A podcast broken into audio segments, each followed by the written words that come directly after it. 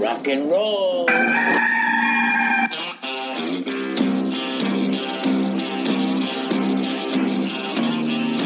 It's your daily dose of all things Gamecocks on the Inside the Gamecocks podcast. Here's J C Sherbert. Inside the Gamecocks podcast, Thursday, July twenty-second. J C Sherbert here with you. Pretty eventful day yesterday. Lots of topics floating around college football and also uh, Gamecock land. Going to talk about all of those. Uh, Going to talk a little expansion of the S E C. Kind of hit everybody like a ton of bricks yesterday. Going to talk some recruiting rankings process uh, that I know a lot of you Gamecocks are uh, talking about with the release of the new Top two forty-seven yesterday. Uh, also taking some mailbag questions and also uh, – you know, some other stuff. So we'll have that here uh, directly. First of all, I want to say that the uh, opening portion of the Inside the Gamecocks podcast is brought to you by Heritage Digital. Are you sick and tired of your business computer guy? You know, the guy that's kind of aloof, that doesn't return your phone calls. You're paying him good money, but you're having constant problems, slowness, and other recurring issues.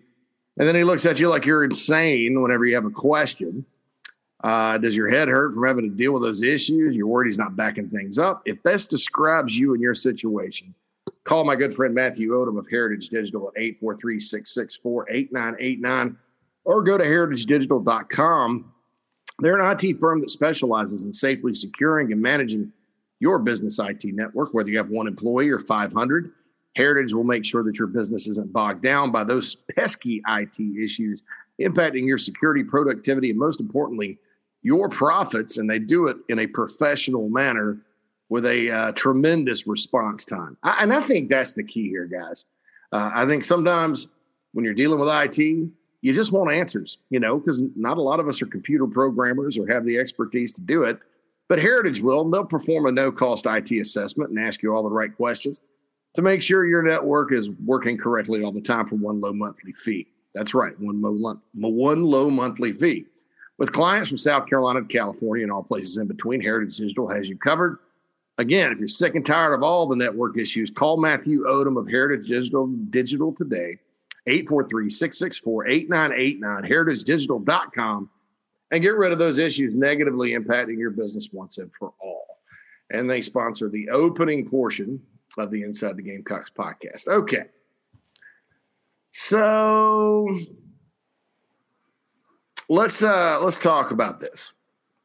Let's talk about uh, Oklahoma and Texas. The news broke from the Houston Chronicle yesterday um, that Oklahoma and Texas were interested in joining the S E C. Further reporting says that uh, they're going to inform the Big twelve as soon as next week that they're not interested in um, – redoing the the grant of rights for the Big twelve, the T V deal, which expires in twenty twenty-five.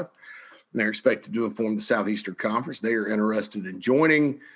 Um, you know, if, if this were okay, so so so sometimes when stories like this break, you have to sort of look at uh, who's saying what. Okay, um, T V stations, and not all of them, but a lot of them, jump the gun with some stuff like this, and they'll put something up on their website. You remember the Alabama T V stations uh, when Steve Spurrier was the coach at South Carolina at different times reported Spurrier was going to Bama, and then Spurrier was going to Auburn, and Spurrier was going neither. It got further down the road with Bama in, in terms of him taking a meeting. He never met with Auburn. Um, you know, and, and so sometimes, you know, if it's a local T V station out in Bryan, Texas or somewhere, you kind of go, well, you know, that's not it. If it's a blogger, Um, or, or even some of the reporters that the last time we had conference expansion ten years ago, they seemed to be all over it and they were wrong. I take it with a grain of salt. But uh, Brent from the Houston Chronicle, uh, you know, if you know anything about newspapers, they they have to kind of go through some checks and balances in terms of uh, confirming things, who's your source, uh, and they have those discussions internally before they would ever go with something like that. Um, it's the Houston Chronicle. I'm not saying they're one hundred percent right all the time. Newspapers can be inaccurate. Uh, but I'm saying there's extra levels of fact checking when it comes to big sports news like this. I, and I'm not, uh, you know, not going to get into this on this podcast. There are some you know, political articles that are skewed in a certain direction these days, uh, one way or the other, depending on the media outlet you read. And these are places like the New York Times and Washington Post and Wall Street Journal and the big names in journalism. Um, and, and that sucks, in my opinion, because you, you know, you don't get a real true picture. Like, like if I want a real true picture in politics, I'll read this. Uh, it's an app called The Hill, and it's just straight news. There's no editorial. If it's an editorial, they say editorial. Um, but the, the big boys or the big names don't do that anymore. But that's politics. Sports is a different story. Um, I, I think when you have news like that, that's a uh, ground-shaking kind of deal. You know, they're going to run that through some fact checkers. And then you notice uh, Texas releases a non-denial. Oklahoma releases a non-denial. Greg Sankey says no comment. Uh Eli Drinkwitz, the Missouri coach, this morning at uh, S E C Media Day says his horns down, going to be a fifteen-yard penalty.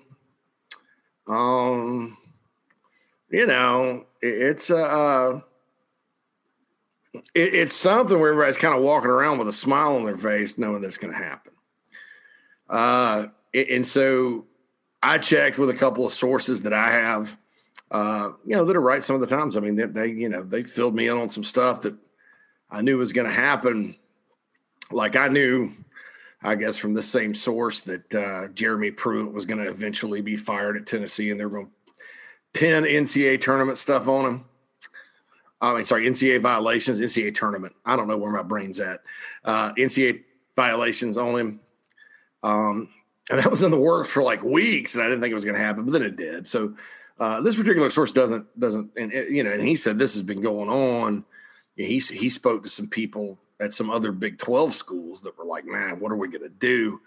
Uh, all that good stuff. So this has been out there. I'm amazed it stayed this quiet. I mean, it is in this day and age, it's amazing that it stayed this quiet.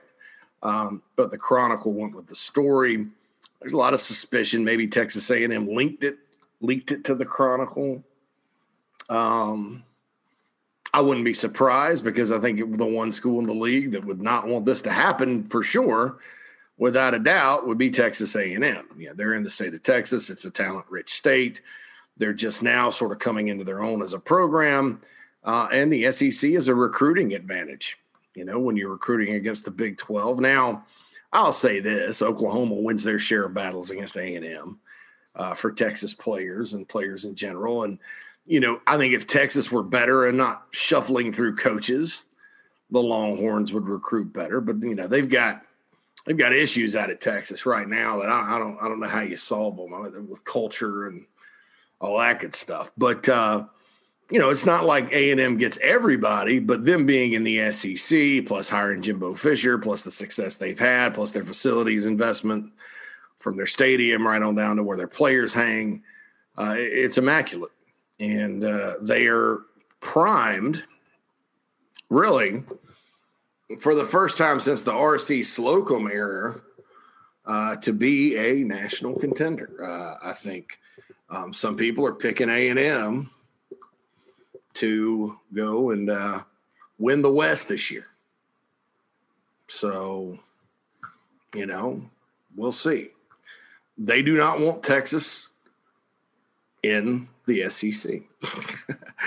And here is why. You know, people get worried about the uh, South Carolina Clemson game uh, and the dominance that Clemson's had. I think it's what, seventy-one, forty-two and four now. Texas leads the A and M series seventy-six, thirty-seven and five. Texas has dominated the Aggies over the years. Um, With the exception of like ninety-one, and I think this was the Slocum era. I mean, wait a minute. It was, uh, oh, I'm sorry, eighty-four to ninety-four. Texas was shuffling through coaches again at this point. A and M won like six in a row, and then Texas won by one point, and then A and M backed that up with four in a row. So ten out of eleven. Um, Mac Brown got to town and, and, and reversed that. Mac lost three out of his last six to Texas A and M, but, um, you know, and Texas won the last one that they played, and then they haven't played in ten years. this takes that rivalry back, and it it kind of takes Texas with, uh, you know, the, the attraction of the city of Austin and their brand and their fans and all that, and plops them into the best college football league in the country. Also with Oklahoma and the success they've had. Uh, a, so if, if you're A and M, you don't want this to happen. Everything else, the opinions of other schools, that kind of thing, is speculation. Uh, I saw somewhere the other day, somebody reported Missouri was a hard no. I don't think so. Maybe I'm wrong. Maybe they do end up being a hard no because they're, you know, Missouri didn't leave the Big twelve, you know, with a, a bunch of warm, fuzzy feelings about the Longhorn Network and the Longhorns. Anyway, I mean, that that's what facilitated the mass exodus from the Big twelve was the Longhorn Network. And it's like, well, why do you get your own network and we all have to struggle and all this good stuff? And Oklahoma State and, and A and M and Colorado and Nebraska and Missouri left for allegedly greener pastures. I think Missouri and A and M are probably pretty happy. I think Colorado's had its moments in the Pac twelve, although they're definitely not as good as they once were or relevant as they once were. And then I think Nebraska regrets it every single day they're in the Big Ten. They don't have anything in common with the Big Ten. Their recruiting base dried up. You know, Bo Pelini was there and keeping it above water, and he recruited a bunch out of Ohio. You know, so they're basically Iowa now. Um, poor Scott Frost, you know, he, he's in a tough situation, and, and those fans are in a tough situation because, you know, that's one of the – they have one of the best fan bases in college football. You know, they're – if you talk about the great fans across the country who are, like, really good fans, you know, I think you got to say South Carolina, obviously, you guys. Uh, I think you got to say Nebraska. Uh, I think Alabama fans are really good fans. Um, Auburn fans may disagree with me there. Uh, and there are some crazies that are everywhere in the S E C. Uh, I think that, you know, Southern Cal fans are probably the, the hardcore ones are really good. Washington fans I've met over the years. Um, but Nebraska's, if I had to rank number one, no offense to you guys, I'd probably rank Nebraska number one. They're, they're just uh, – and, and those of you that are old enough that went out to Lincoln, Nebraska in nineteen eighty-seven when the Gamecocks went out there, you probably know what I'm talking about. Or if you went to the College World Series uh, in Omaha in oh two when the Gamecocks played the Huskers in baseball, you know what I'm talking about. I know a bunch of those folks. They're good folks. Penn State fans are good too, although we'll, we're going to talk about Penn State here in a minute. Um. So, you know, that that's kind of the situation since they left the Big twelve. Now, the Big twelve has been rumored to be falling apart for a long, long time. Uh, I think the A C C, you know, the the talk about them going to the all the big schools going to the Pac twelve out there was on the table. Um, I think the A C C did a good job of, of after Maryland left of kind of stemming the tide because I think uh, Virginia could have bolted to the Big Ten. Uh, maybe some other schools, and that league could have maybe fallen apart had the Big twelve gotten Florida State and Clemson, as was rumored. I can't imagine Clemson in the Big twelve, by the way. West Virginia is an outpost as it is. I, that would have been a terrible move for Clemson. But uh, I think the A C C, you know, did a good job. They got the five-game Notre Dame deal. They immediately added Louisville, you know, that kind of thing.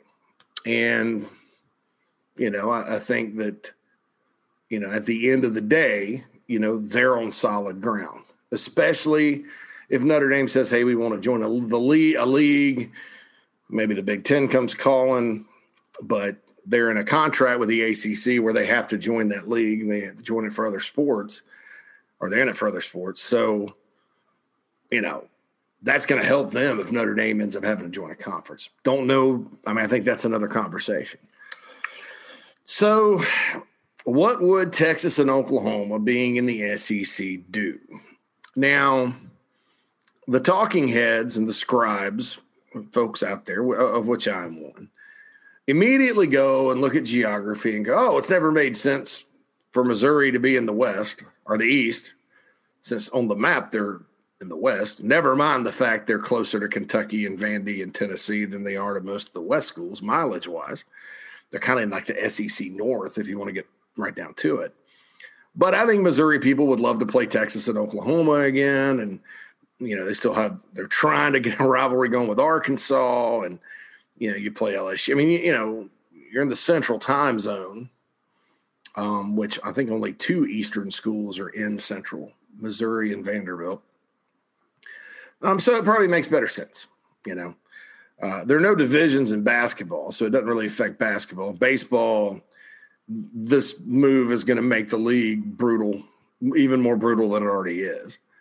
Um, yeah, he played A and M again if you're Missouri. So that's sort of the the, the com you know the common sense thing that a lot of people are, are projecting. There is, you know, Missouri shuffles to the west with Texas and Texas A and M, and Alabama and Auburn come east, and you have two eight-team divisions. Now, I agree that is the most logical move, but it doesn't really solve much uh, of the issues that they'll have a chance to solve. Number one, you know, there's there's a situation in the S E C now where, you know, you may go a decade without playing a team in your league, and fans don't like that. And and, and fans. Uh, I think in college football these days get tired of the repetition to a certain extent. That, that's been my problem with the bowl system. It's not the bowls. It's that, you know, boy, for the last, you know, twenty-five to thirty years, an S E C team's been trouncing down to Tampa. Normally it's an Eastern team or Auburn. I think Ole Miss was in it last year for the Outback Bowl. How many times can you go to the Outback Bowl and it'd be a special experience? If you're, even if you're going – you know, and and I've reversed course on this because I didn't understand. You know, South Carolina goes to the Outback Bowl in twenty seventeen for the first time in six years. In twenty twelve, it was the first time in ten. You know, that they or, or no, I'm sorry, first time in five. So every five years or so they go. oh eight was first time in seven. Um, well, shoot, well, that's not soon, but it gets it gets repetitive. It gets old. Uh, another case in point on the positive end, South Carolina goes to Ole Miss in two thousand eighteen for the first time since, you know, two thousand eight, and five, six thousand people go out there. Gamecocks had a great contingent in Oxford for a five hundred team against a five hundred team. So fans will still travel. I think they just want a little variety. And with the way it's set up now, shoot, you don't, You don't really get to go, uh, you know, I mean, South Carolina hasn't been to Alabama since oh nine. They're not going to go till two thousand twenty-four. It's fifteen years. That's like a kids that were born uh, the last time Carolina played Bama. They're going into high school. They're getting a driver's license, learner's permit in some states. Uh, and, and a lot of people around the league don't like it. it it's not even, I mean, even Dan Mullen has talked about that. Um, because you have permanent opponents and you have a league that, you know, wants to stay at eight games, and you, you want to protect Tennessee and Bama, and you want to protect Auburn and Georgia, and then Florida and L S U uh, made their bed. They can lie in it, I think. They've been trying to get out of that for a while, but uh, back in ninety-two, when everything happened, they said, we have to preserve these games. It's tradition. And I love tradition. Don't get me wrong. Don't get me wrong. South Carolina ends up getting – Mississippi State and Arkansas as their first two perms, and then uh, it's then it's just Arkansas. And they want to do the Arkansas Missouri thing. Now it's Texas A and M. The timing of those things has not been good because in the nineties, Mississippi State was really good. Uh, Arkansas was really good, like under Houston Nutt during the two thousands. Gamecocks had to play them. Finally, things turned. Gamecocks started beating the Razorbacks, but then they go off the schedule and you get Texas A and M. Uh, and I, I want to explain the history here too. A lot of people are like Ray Tanner, you know, the Ray Tanner crowd, which, by the way, Ray Tanner through all this and Harris Pastides, they're going to have to, you know, make some decisions as far as are they going to support this or not, what's and do what's best for South Carolina. You know, you want to do what's best for the league, but you always want to do what's best for South Carolina. Now, what's the opinion there? We're going to get into that. Um, but Ray Tanner or Eric Hyman won. I think it was Tanner because it was twenty twelve-ish when they were doing the schedule. May have been Hyman, but I think Tanner was part – you know, no, this was twenty twelve, so it was it was Hyman. It was Hyman uh, and his group. Um, so they did this. So, you know, Uh, I'm saying this because a lot of people blame Ray Tanner because A and M's on the schedule. That wasn't his decision. I had to get my my, my uh, calculations right. Tanner left summer. Tanner, Tanner left baseball summer of twenty twelve after the Arizona series. Hyman left for A and M. So Eric Hyman and his group did this, and when they were putting the schedule together, because Missouri and A and M came in like breakneck speed. So Florida and L S U, and if you, you could read the history of those administrations talking, you know, against each other with reschedulings and all that. And, you know, I, I think L S U felt like, you know, why the hell are we playing Florida every year? You know, they're tough, Urban Meyer and all that. And, you know, they didn't know, I think, that Muschamp was going to tank. And, you know, Florida was still a pretty relevant team in twenty twelve. Um, and, and, you know, and then why would Florida want to play L S U every year? You know, they, they'd probably like to play some Ole Miss or somebody like that. Uh, so, sorry. So they came up with this plan. All right. Florida will take Texas A and M. L S U will take South Carolina. South Carolina at the time said, no, no, no, no, no, no, no. No, no, no, no, no, no. uh, and at the time, South Carolina was a top ten team. But I think L S U realized, you know, we, we don't really ever lose to South Carolina. So, you know, that, that's a that's a that's a better deal for us than playing the Gators every year. So, you know, I uh, I, I think the Gamecocks kind of at the time made the right decision. It probably doesn't sound like it because they're oh and seven against Texas A and M, but at the time, keep in mind Texas A and M's a seven and six team coming from the Big twelve. Uh, who knew that? You know, the matchup would be bad the first year. And even those other Sumlin years, the game was close. I mean, it, the game's been close uh, with the exception of the last two years. And last year was ugly, obviously. Last two years have been ugly with A and M. Um, but you look at that, and you, you look at kind of who L S U is every year, big, strong team on both lines of scrimmage. I think L S U, when you looked at their roster every year, and you probably compared it to A and M's at the time, it, it's, you know, you're obviously going to choose Texas A and M. And so they did. And they worked that out because I don't think A and M wanted to play Florida every year either. You know, going in in twenty eleven, you think that's two years removed from the Gators being Tim Tebow, Urban Meyer, one of the best teams in college football. Their recruiting wasn't slowing down under Muschamp. So I think if you're A and M, you're like, South Carolina works. They come up with a trophy or whatever, which nobody's ever seen. And that's the permanent opponent. Um, I know it's a pain in the behind to play Texas A and M every year now, and it's it's a it's a negative because it's a tough tough game because they're good, um, you know. And so, you know, that's a tough deal now, but the right move was made. So the point is, Carolina with the permanent opponent thing, it never really works out. These these teams tend to cycle up when they get the Gamecocks as their permanent opponent. But at the time, you know, you'd probably rather be stuck with A and M than stuck with L S U, and that's exactly what was going to happen. So for those of you that never think South Carolina gets any clout with the S E C or, or wins battles with the S E C, they definitely won that one. And that wasn't Ray Tanner. That was Eric Hyman and, and those folks. So that's how the A and M thing got on the schedule. And so, you know, uh, Carolina starting in twenty fourteen played both former Big twelve teams every year. Uh, and, of course, they played Missouri in twenty twelve, twenty thirteen.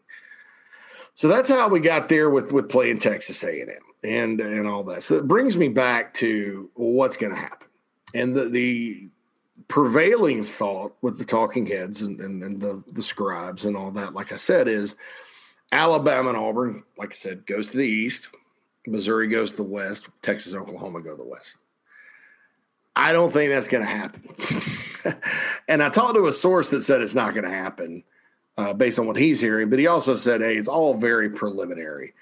Um, you know, and, and that does create problems. Eight-team divisions, unless you go to nine conference games, which I don't think anybody really wants to do, you're still – seven division, one permanent, one rotating. And, and, you know, of course, Alabama, Tennessee would be solved, and it's not a permanent opponent. You can make L S U Bama's permanent opponent. You give Auburn, Ole Miss, or L S U or somebody, Arkansas, A and M, whoever. Um, so you'd solve some of those. You know, Florida and L S U still make them play. But uh, I, I just, you know, and geographically it makes sense. I just don't, I just don't know. You know, I, I just don't, I don't know if that gives you the flexibility that you need.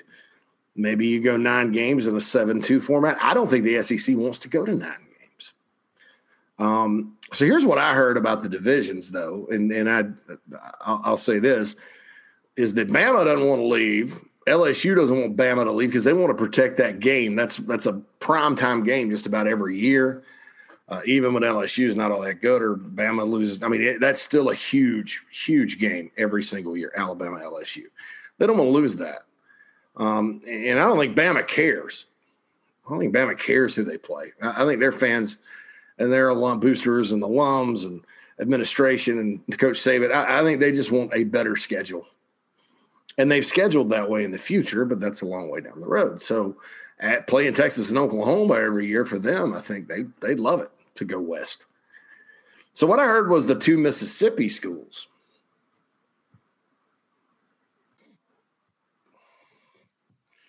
Uh, could come east.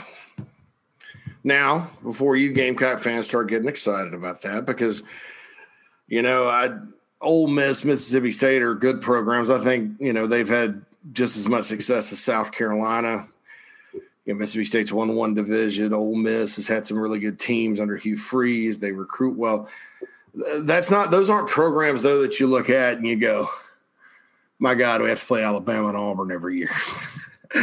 you know, uh, you know, you, you kind of look at them as, as a probably better than on average. And I'm saying on average, uh, I, I'm fully aware of the struggle South Carolina's had against Kentucky, but you sort of look at them like a, probably a little bit above Kentucky, Missouri, Vandy, probably not up to Tennessee's level historically, although Tennessee's been pretty bad for a long time. Uh, very little success for the Vols. Um, but, but you look at it and you go, that's manageable. That, that doesn't necessarily – that doesn't sink the division. I mean, of course, somebody pointed out today, and they're, you know, on the message board on the big spur dot com that you're not going to have a division with Texas, Oklahoma, Alabama, Auburn, L S U, and Texas A and M. And if you're Arkansas and Missouri, you're like, geez, Liz, that's going to be brutal. Um, and so I don't know that that's the case. And then that still doesn't solve the fact that, you know, you're of your rotating opponents and teams don't play other teams. So what some people are projecting, because it's a, this is the first time we've had a sixteen-team conference, is pods. And one good plan, I think, on S E C Network, I think it was S E C Network, was you, you have the four pods of four teams, and you kind of skin it like the N F L a little bit, because you you have years where you're completely matched up with another pod. So, in other words, you know, South Carolina, uh, Georgia, Florida, Kentucky matched up with Tennessee, Vanderbilt, Alabama, Auburn. Some years. Some years they'll get the A and M, Oklahoma, Texas, Arkansas, or whatever. And then, so you say, all right, so, Gulf, you know, maybe it's Gulf, Central, West, East. Gulf plays East this year. That the team that finishes with the best record in that of the, with those two pods is going to Atlanta, and the team with the with the other two, and then you rotate it around. Then everybody plays everybody within a four year period. That solves a lot of problems. First of all, it doesn't shove Alabama and Auburn into the Eastern Division, because I'm going to tell you this: South Carolina isn't going to want that. Kentucky, Vandy, Tennessee certainly aren't going to want that. Tennessee's has to deal with Alabama every year as it is. Um, I don't think Georgia and Florida would want that. You know, Georgia right now, sort of their plan is to become the Alabama of the East. You know, Florida, I don't think would want to play Bama every year and Auburn every year. They, they used to play Auburn every year. Um, I'll tell you who would love it. It's Auburn. Auburn would like to go. Uh, I think they've said that over the years, though, with Bama staying behind in the West in mind. just to just to just to be honest. So if they're taking Bama with them, would they still want to be in the East? You know, they say historically they've got, you know, bigger rivalries with Tennessee and Florida than they do with like L S U and Arkansas, obviously, and all those. I don't know, you know. So if you're South Carolina, what, what you're basically hoping is it doesn't come to eight teams and they shove Bama and Auburn over. That they do the pods or they move the Mississippi schools, which still doesn't solve any problems at large. Still makes the Western Division the most brutal deal in college football. I don't know that it's fair to those schools out there. You know, even a, even a Texas or Texas A and M, I mean, that's just – that's a whole different level of Oklahoma. That's a whole different level of competition when you're talking about that. Um, the pod thing, I think, would be the way to go. I, I definitely think that's uh, that's a good deal. You know, South Carolina's in a pod. Georgia, Florida, Kentucky. Georgia, Florida, Vanderbilt are the two things I've seen. Um, I don't think South Carolina have any complaints with that. You got to play Georgia and Florida every year anyway. Uh, and then you mix it up with the rest of the schedule. So those are the questions that need to be answered. And and I, and I think, you know, like I said, Ray Tanner, Har- Harris Pastides, and I'll remind everyone that any kind of expansion talk like this is not, you know, the athletics department or the coaches. This is school. This is the presidential level, folks, the presidential suite. uh, they're the ones that are going to make the decision. And, um, you know, that that's that's just kind of how college athletics, w- when you make a move like this, works. It's not necessarily your A D that goes out and says, hey, we want to be in this league. No, it doesn't happen.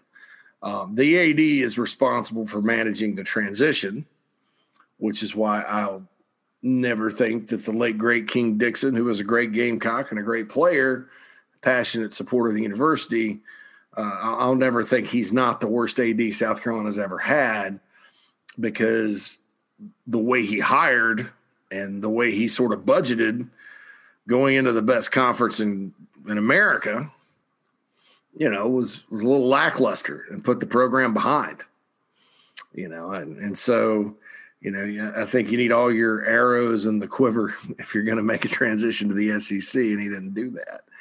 Um, but it's the presidents that make it happen. And so Harris Pastides, I think I think if you're him and you're talking about the Gamecocks and, you know, sh- should you let A and M or Oklahoma and Texas in?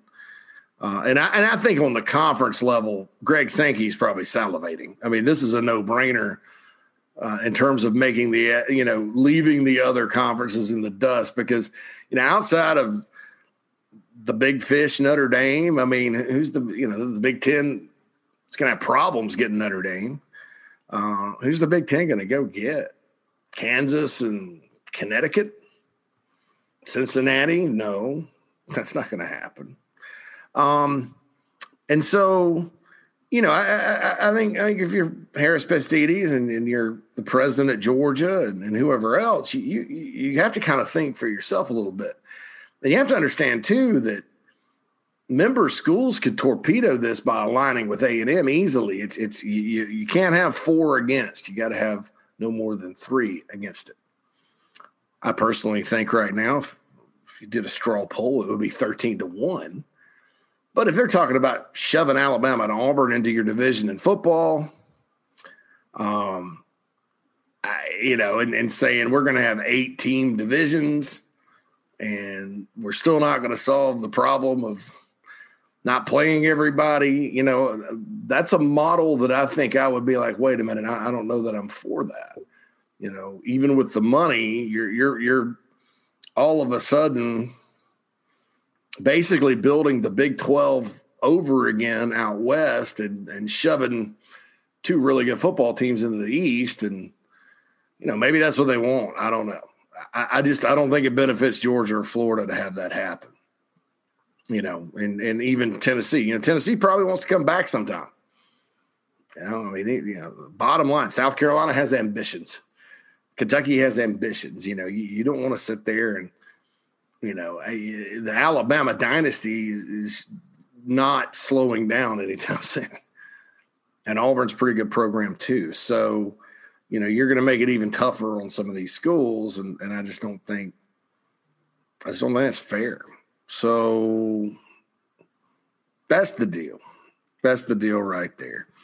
Um, and so you, you start thinking about it, you know, that, that that's kind of what South Carolina needs to do, is protect South Carolina, but also do what's right for the league. Now, why is this coming up? And, and I've seen this in a lot of places. The unwritten rule. Well, Kentucky's agreed to block Louisville, and South Carolina's going to block Clemson, and Georgia's going to block Georgia Tech, and Florida's going to block Florida State. And, and I do believe there was an unwritten rule there. Uh, I don't know that they ever extended that to Texas A and M, to be honest. Maybe they did. Uh, legally, there's, there's, you know, uh, if you're A and M, I think you're kind of feeling a little bamboozled, uh, honestly.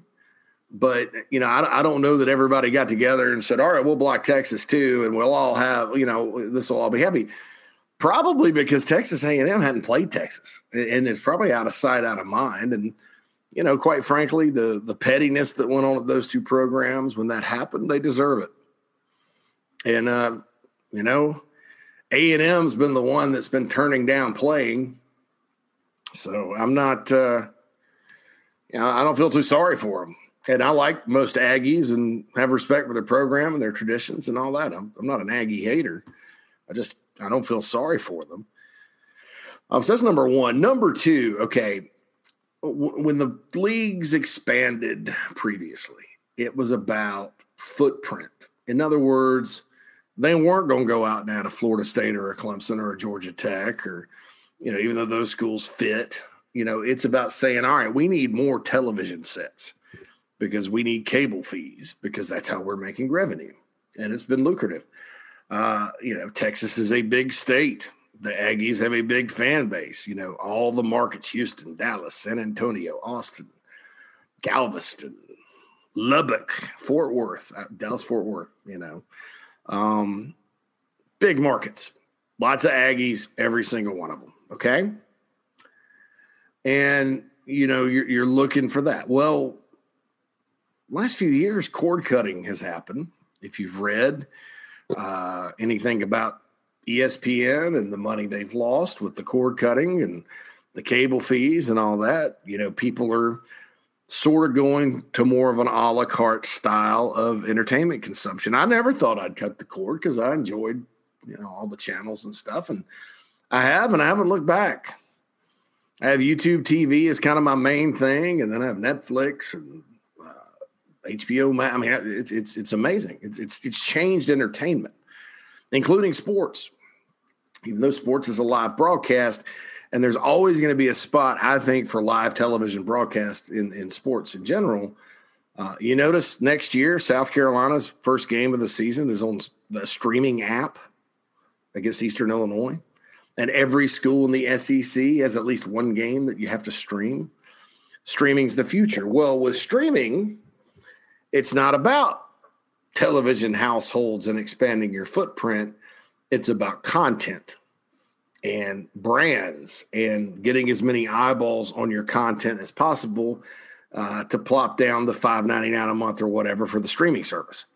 It, it's it's it's basically like, you know, Netflix. Netflix wants to go have good movies and T V shows. They invest a lot of money in it. Well, the same thing with Uh, college sports media these days.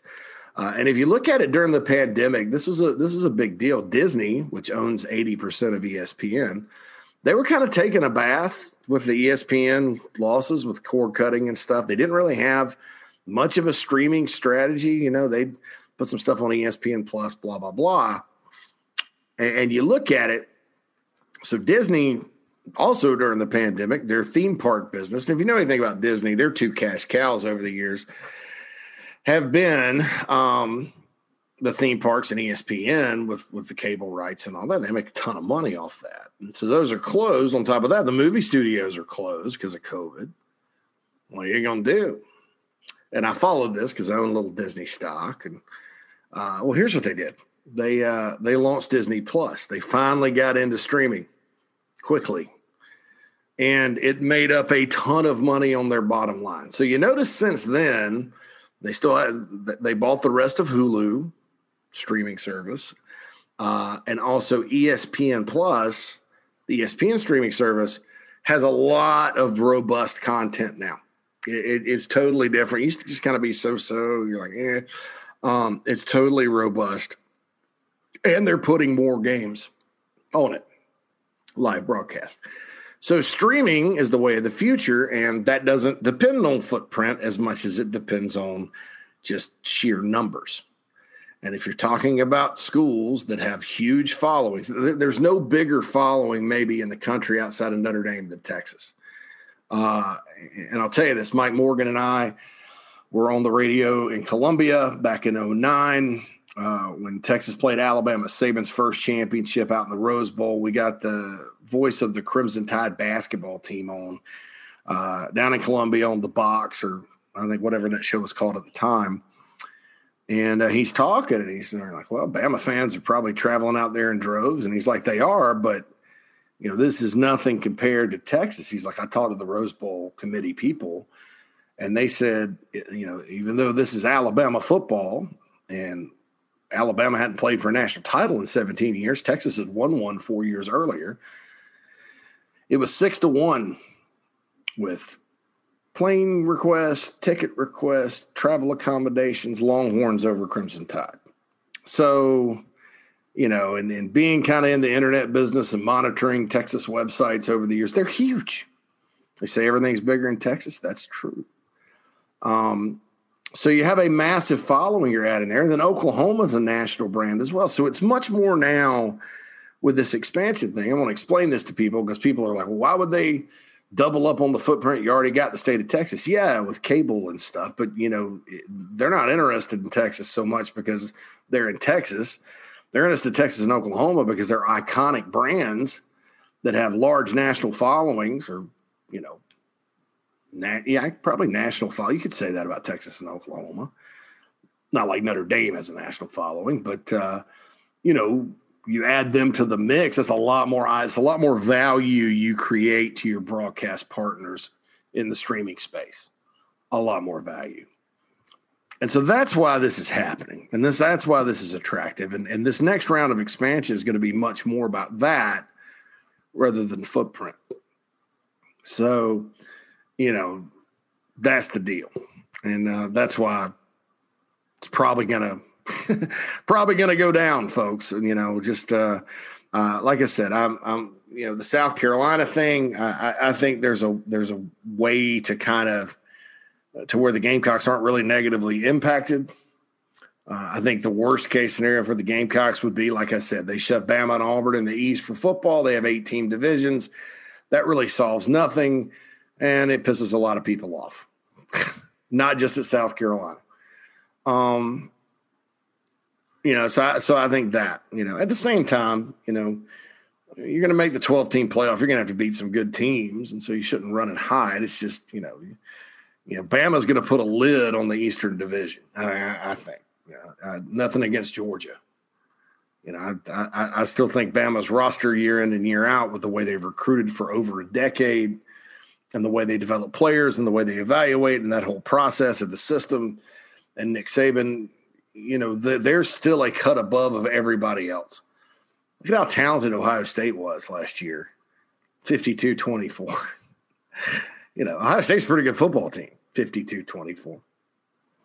Um, and that happens. They don't win every year.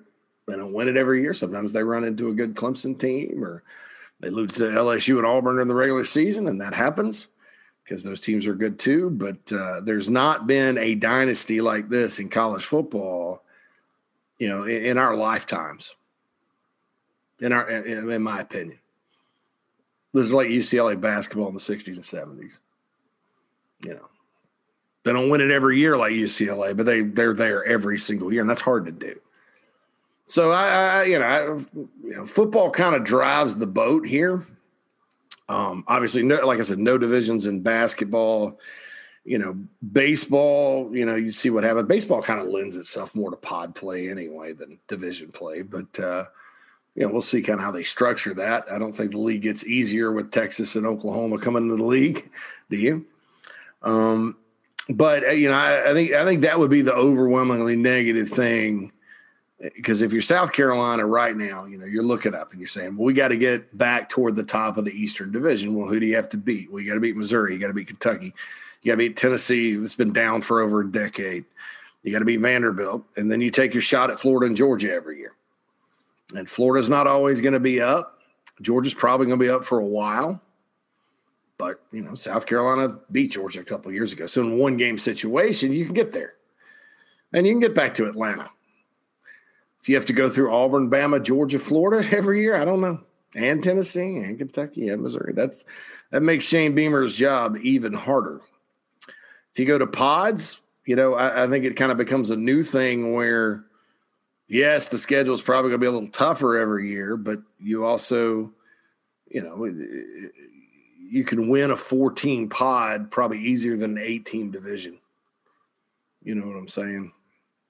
Um, and so there's something there, and then that helps with the playoffs and all that good stuff. So that's what you got to look out for if you're South Carolina. Now, they send the Mississippis over. Like I said, I don't think it solves much. I think the Eastern Division's saying, yeah, come on, great. And then you have a ridiculous West. Um, and that's a, that's a scenario I heard, you know, so – you know, there you go. Um, you know, because I, you know, and with that too, you know, you, you kind of get, gosh, a division with Bama, A and M, Texas, Oklahoma, L S U, Auburn. You know, I, I'm sure Auburn people wouldn't be thrilled about it at all, but I, I don't think Alabama and L S U care. I don't, I don't think they're scared of Texas and Oklahoma at all. I think they're happy to have the bigger games on the schedule. And even though A and M is starting to rise, I don't think L S U and Bama are much concerned about Texas A and M either. So there's something to consider there. I, I do think Auburn, Arkansas, and Missouri, you know, Missouri probably wants to go west anyway. Boy, that would that would really hurt Missouri and Arkansas. Oh, good Lord. Uh, but but Arkansas also, too. They would probably be happy to get the game with Texas back. Oklahoma's a border state, you know.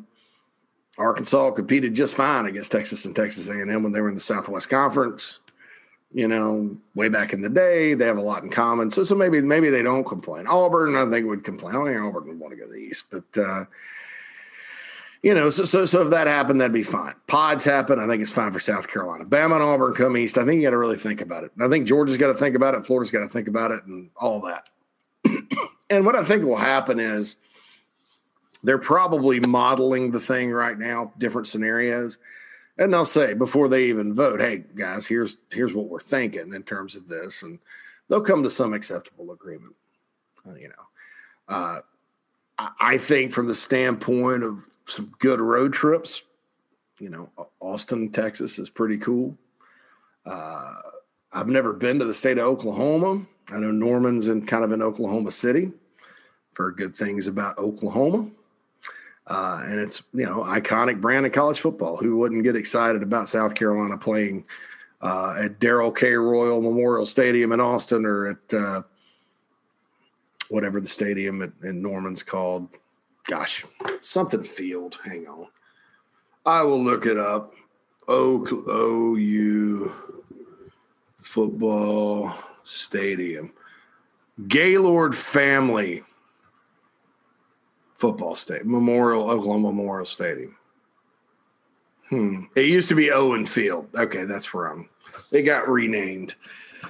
So, you know, eighty thousand seat stadium. It's, it's going to be pretty cool. It's going to be a pretty cool deal uh, to go out there. And South Carolina won't have to go out there every year. So, you know, other sports, Oklahoma's pretty much a beast in basketball. So is Texas. Men's basketball. Texas and women's basketball is getting better. Obviously, South Carolina put them out this year, trying to roll through the sports here. Texas is elite in college baseball. Gamecocks found that out going out to Austin this year, and they went to, they went to Omaha. I, I think it just makes a daggum S E C sick in baseball. I just may as well rename the College World Series the S E C Pac twelve Invitational with the occasional A C C team that breaks through, because that's how good that league's going to be. It's going to be interesting. So, all right, so that's all I know about all that. Um, getting on to other stuff. And this is probably, you know, this is probably something I should have mentioned at the outset. You know, Bobby Bennett, and I, and I, I hate that this Texas-Oklahoma stuff broke yesterday because the news came across about Bobby Bowden before and, you know, all that good stuff. Uh, Bobby Bowden's ninety-two, ninety-one years old. I've read two different ages.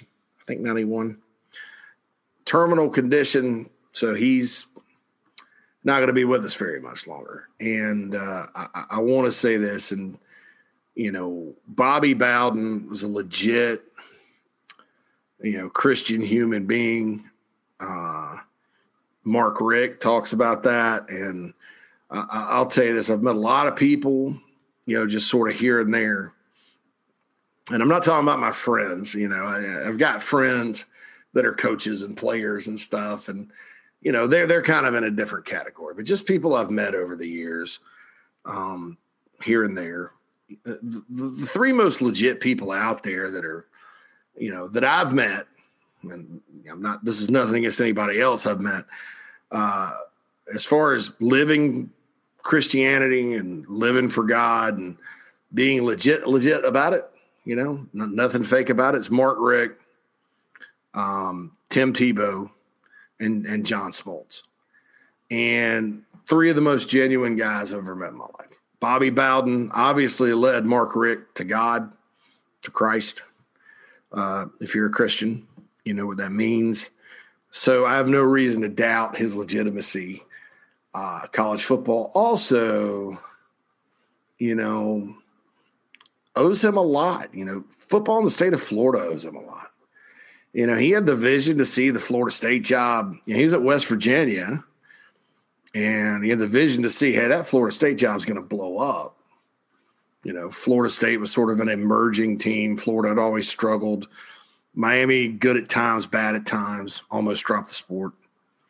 Um, he had the vision to see, hey, this this this this deal is going to work, and he built one of the biggest powerhouses in college football. And had there been a playoff while he was the coach at Florida State, he'd probably have more than two national championships uh, because they ended up being a lot of those years the best team, but they would lose to a Miami or something like that. And uh, inevitably have to go to just another bowl and try to win. So that's um, that's kind of his impact. He threw the football before a lot of coaches were. Uh, really genuine guy. And your heart goes out to his family. Now, I, I know Terry Bowden a bit. I used to be on his radio show down in Orlando when he was out of coaching. Uh, another tremendous guy. Never met Tommy. Uh, even when he was at uh, Clemson, I didn't get a chance to meet him. But uh, your heart just goes out to their family and their friends and all the lives that uh, Bobby Bowden's touched over the years. Um, you know, Godspeed to him. Uh, and, and you got to pray for his family. So that was sad news yesterday, you know. Uh, and then Oklahoma and Texas decided they're joining the S E C. So they don't, you know, it's just one of those things. But um, so that's that. Uh, moving forward, and we have some um, – uh, I'm going to go ahead and uh, – it, this is a, a question from the iHelp Consulting mailbag. I'm going to go ahead and tell you about iHelp Consulting. Uh, this is different from Heritage Digital. Heritage Digital is the uh, I T people. So if you're running slow, you got to deal with the hostile I T guy that think you know makes you feel like an idiot, talks above your head, rolls his eyes. Go go hook up with Matt, heritage digital dot com. That's the guy you go to. Now, you're a business, and that's, you know, both of these are for business owners, and I know there's many of you out there. Please support these businesses, uh, and it can save you money and hassle. Now, if you're, if you're looking across the broad spectrum of your business and looking at expense, whether that's credit card processing, I've had to deal with that before, internet, uh, in other words, like what you pay to Comcast or whoever for internet service, um, health insurance for your, your people, uh, or really anything else, you know, four oh one k, you know, you, you got all those business expenses, paper clips. Perhaps uh, iHelp can help you find your business the most savings without sacrificing your business's quality. That's important. And look, if iHelp can't save you money, uh, with your business, you don't pay them anything, and uh, it's no cost to go get a free estimate. So call or text my good friend Daniel Owens at iHelp, eight four three, three seven two, five seven one three, or visit i help consulting dot com to schedule a perfectly free consultation. That number again, eight four three, three seven two, five seven one three, iHelp Consulting. How can I help you? I did mention iHelp is Gamecock owned and operated. Daniel's a Gamecock. Matt, who I mentioned for Heritage Digital, he's a Gamecock. All these people are Gamecocks. So support Gamecock. Support your fellow Gamecocks, folks. Uh, again, Daniel at iHelp, eight four three, three seven two, five seven one three, the sponsor of the iHelp Consulting Mailbag and the Inside the Gamecocks podcast. Um, so I wanted to read that because some of this is like what we were going to talk about. It bleeds into the mailbag because I got some questions about it. Then I got another, I think, mailbag question that's independent of this. Um, Justin says, it happened again where a guy signed and went down to the rankings. Last time I asked you, you said it didn't happen much, but it's happened almost every time. What's the deal? Okay, I'll explain this. Uh, and I had a big explanation on the Big Spur about it today for our members, okay? Uh, Keenan Nelson Junior obviously dropped about one hundred and something spots out of the top two forty-seven. Uh, did not lose a fourth star, is the lowest four-star. Uh, my deal with this was this. I talked to somebody the other day. I'm not going to say who. Uh, about his ranking. I was like, you know, I know you guys are talking about dropping him. Probably, you know, considering Ryan Brubaker dropped right after he committed and Emory Floyd. And, you know, those were guys that had offers from in-state schools and in-state schools backed off or whatever. You know, you don't want to make it look like you're going to catch some stuff if uh, every time a kid from out of state that has offers that the other school fills up or doesn't want him anymore or whatever, you know, his ranking drops, because what you're doing is essentially pitting one program's opinion against the other and siding with the one.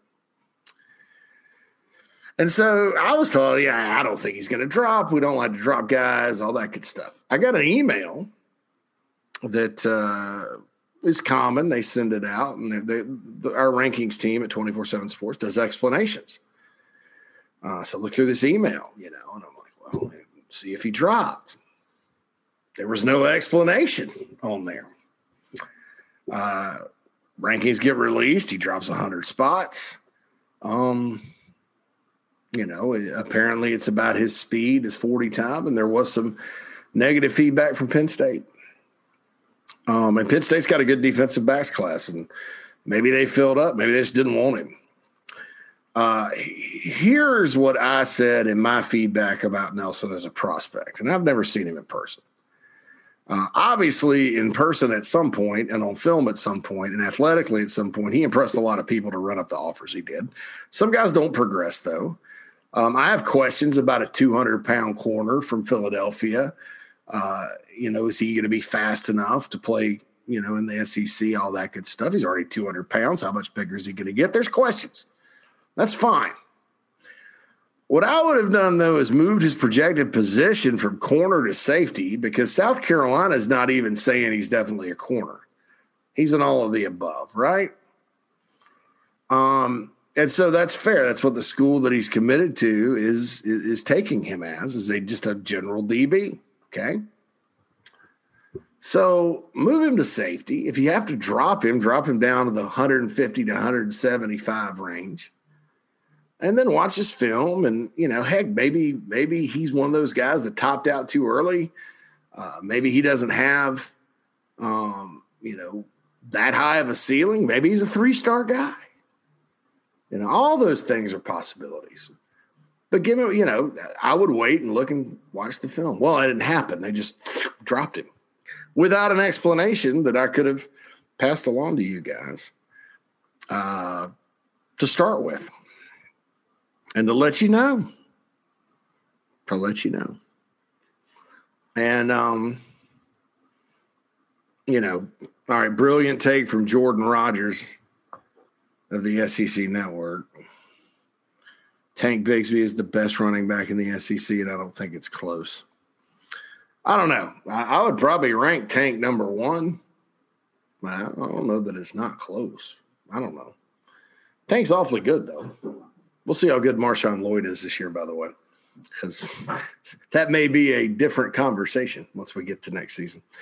Um, and then, of course, I know people are out there screaming Kevin Harris, Kevin Harris, Kevin Harris, and that that's fine. I, I don't know that I will put Kevin above Tank, but, um, you know, maybe we'd have to see. But, uh, you know, so so that was the whole thing with the Nelson thing. I mean, I, I was just like, wow. All right, so the other guys that dropped, Braden Davis dropped from a ninety-one to eighty-nine, which I think was dumb uh, in terms of uh, rushing to judgment on the guy. I'm going to take that back. It wasn't dumb. I get it. Uh, I just would probably let that ride a little bit because the kid is six five, two fifteen. He's got a big arm. He can run. He's smart. You start hearing all this good feedback about him. Um, and I say dumb, and I, I'm not, I'm not talking about anybody that works with the rankings being dumb at all. I mean, I, I've, I would say that about myself if I did. I, and I tell you guys, sometimes I do dumb things. So that's why I use the word dumb. Uh, maybe we'll call it premature. Okay. Cause I don't, I'm not attacking anybody here. Uh, but he moved down, but that was before he committed and all that. E S P N, what caused him to drop? More recently, E S P N dropped him from thirty-ninth in the country to sixty-fourth. Uh, I don't know what Rivals has him at. And so he dropped twenty-five spots in E S P N's ranking. So that that brought his composite score down a little bit. And you, you guys please understand, too, there's a big difference between twenty-four seven sports rankings and twenty-four seven sports composite. twenty-four seven sports rankings are like one-third of the composite. So if, if E S P N makes a move or Rivals makes a move or whoever, it impacts the composite. Uh, that was the same thing with Emory Floyd and Ryan Brubaker. Both of those guys were eighty-eights and eighty-nines for twenty-four seven. Before that, long before they committed, they had dropped Brubaker to three. I think Rivals has him as a four. Uh, and the other networks dropped him.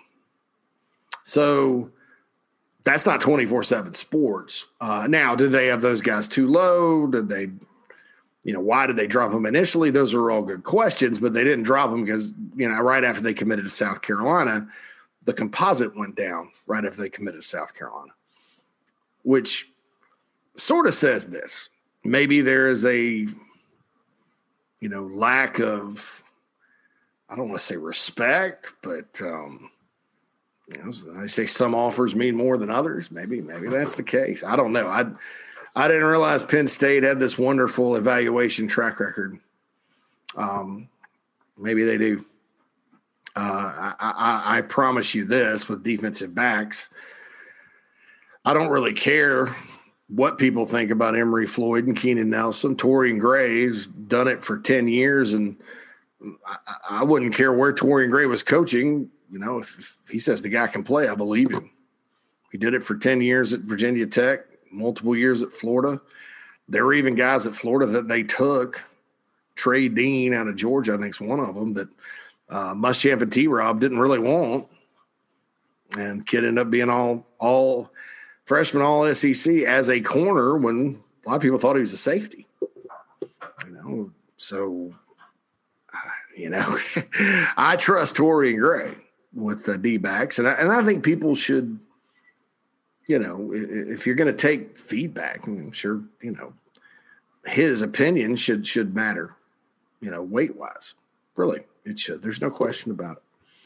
Um, but that's more of an industry thing when you're talking about composite.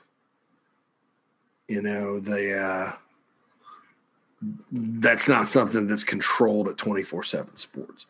Uh, you know, what I'm disappointed in Uh, is the Keenan Nelson drop. When it happened, I'm disappointed in the fact that our site, which is one of the biggest in the network, uh, did not get the courtesy of even a heads up or explanation via email, but they were certainly worried about all these other quote unquote name brand schools getting told about their commits. Uh, I guess somebody that whoever sends that out doesn't look at the numbers or doesn't let the numbers or size of site guide them. They're just more interested in brands or whatever. I don't know. I don't I don't know what the motivation was. May have just been a, an oversight, a mishap. Still, you combine all that together and, and you see why I'm, I'm not too happy uh, with that. I'm disappointed. And and I'm, like I said, I, I love twenty-four seven sports. I, I, our site's been there since the beginning. It'll continue to be there. Uh, we have uh, really good relationships with the people that uh, I guess matter in terms of taking care of our site, making sure our guys are okay, uh, meeting with us monthly about the Big Spur and what's going on, you know, uh, great relationships with all those guys. Uh, some of these guys, and it's not Brian Doan before you guys go after Brian Doan. I've known Brian Doan for years. I think he was in an unfortunate situation because, you know, he's got to defend it because it's kind of his territory. And, you know, but but you have to understand rankings are a group decision, you know, and I, I'm not I'm not saying that uh, that Brian wasn't responsible for it at all. I mean, I'm just saying, I know Brian, Brian does a lot of good work. You know, it was surprising to me that that happened. And there's other people in those meetings and other people that are kind of pushing the, you know, pushing the, the whatever. And so not talking about him, some of those folks, I don't know. Never worked with them. Know of them, know of them pretty well. Now, some of them I do know, and I do know them well. You know, the, the, there's, you know, two or three guys in particular I know I can call and talk to, and, and maybe I should start doing that more. But, uh, you know, it, it, it was just a disappointing thing. As a site owner, Red doesn't like it either. Uh, as someone that's done evaluations, as what um, what the deal is with that. And so I and I think that it it hurts twenty-four seven with a very large fan base on their network. So that's um yeah, this wasn't good.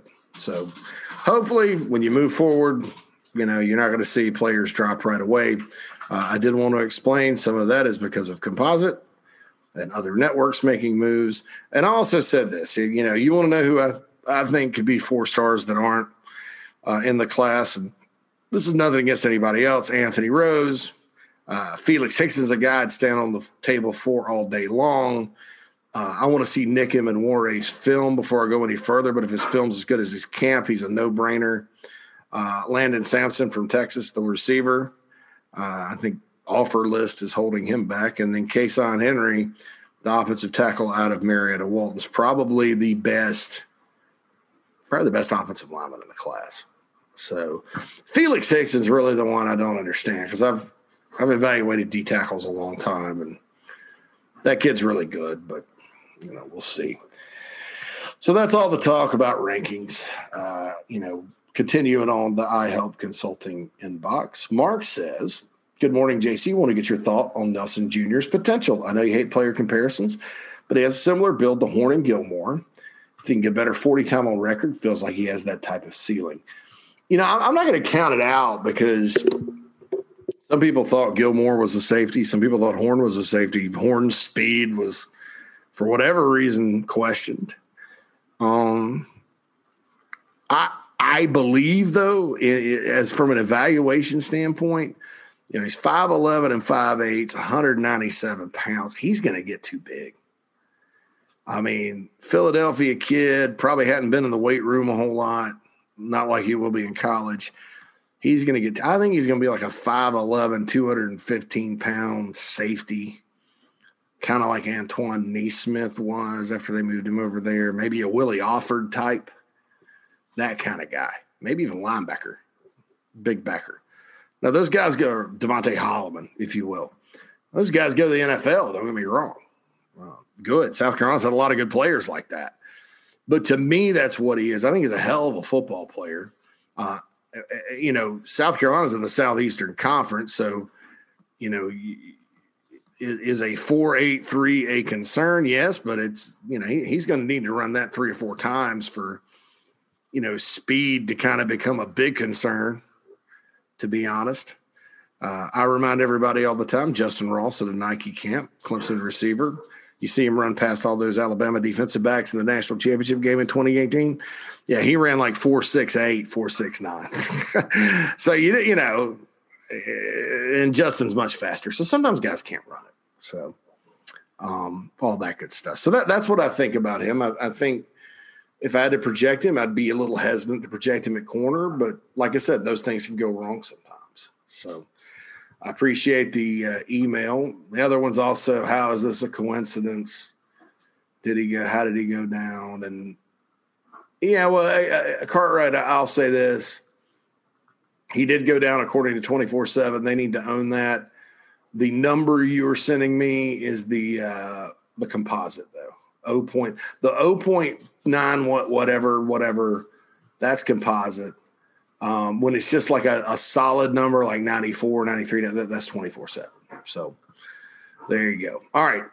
Inside the Gamecocks at gmail dot com to get into the iHelp Consulting mailbag anytime you want. Also, tweet to at the Big Spur Pod, and please follow that Twitter account. Um, all right. I think that's it for today. Lots to talk about. Goodness gracious. Lots of topical things uh, about, you know, expansion and things like that. You know, recruiting rankings, a lot of my favorite subjects. But uh, we're going to get into it and talk about the um, – the rest of the, uh, you know, preview for the season coming up soon. Um, all that good stuff right here on the Inside the Gamecocks podcast. All right, J C Sherbert signing off. Everyone have a wonderful Thursday. Talk to you soon.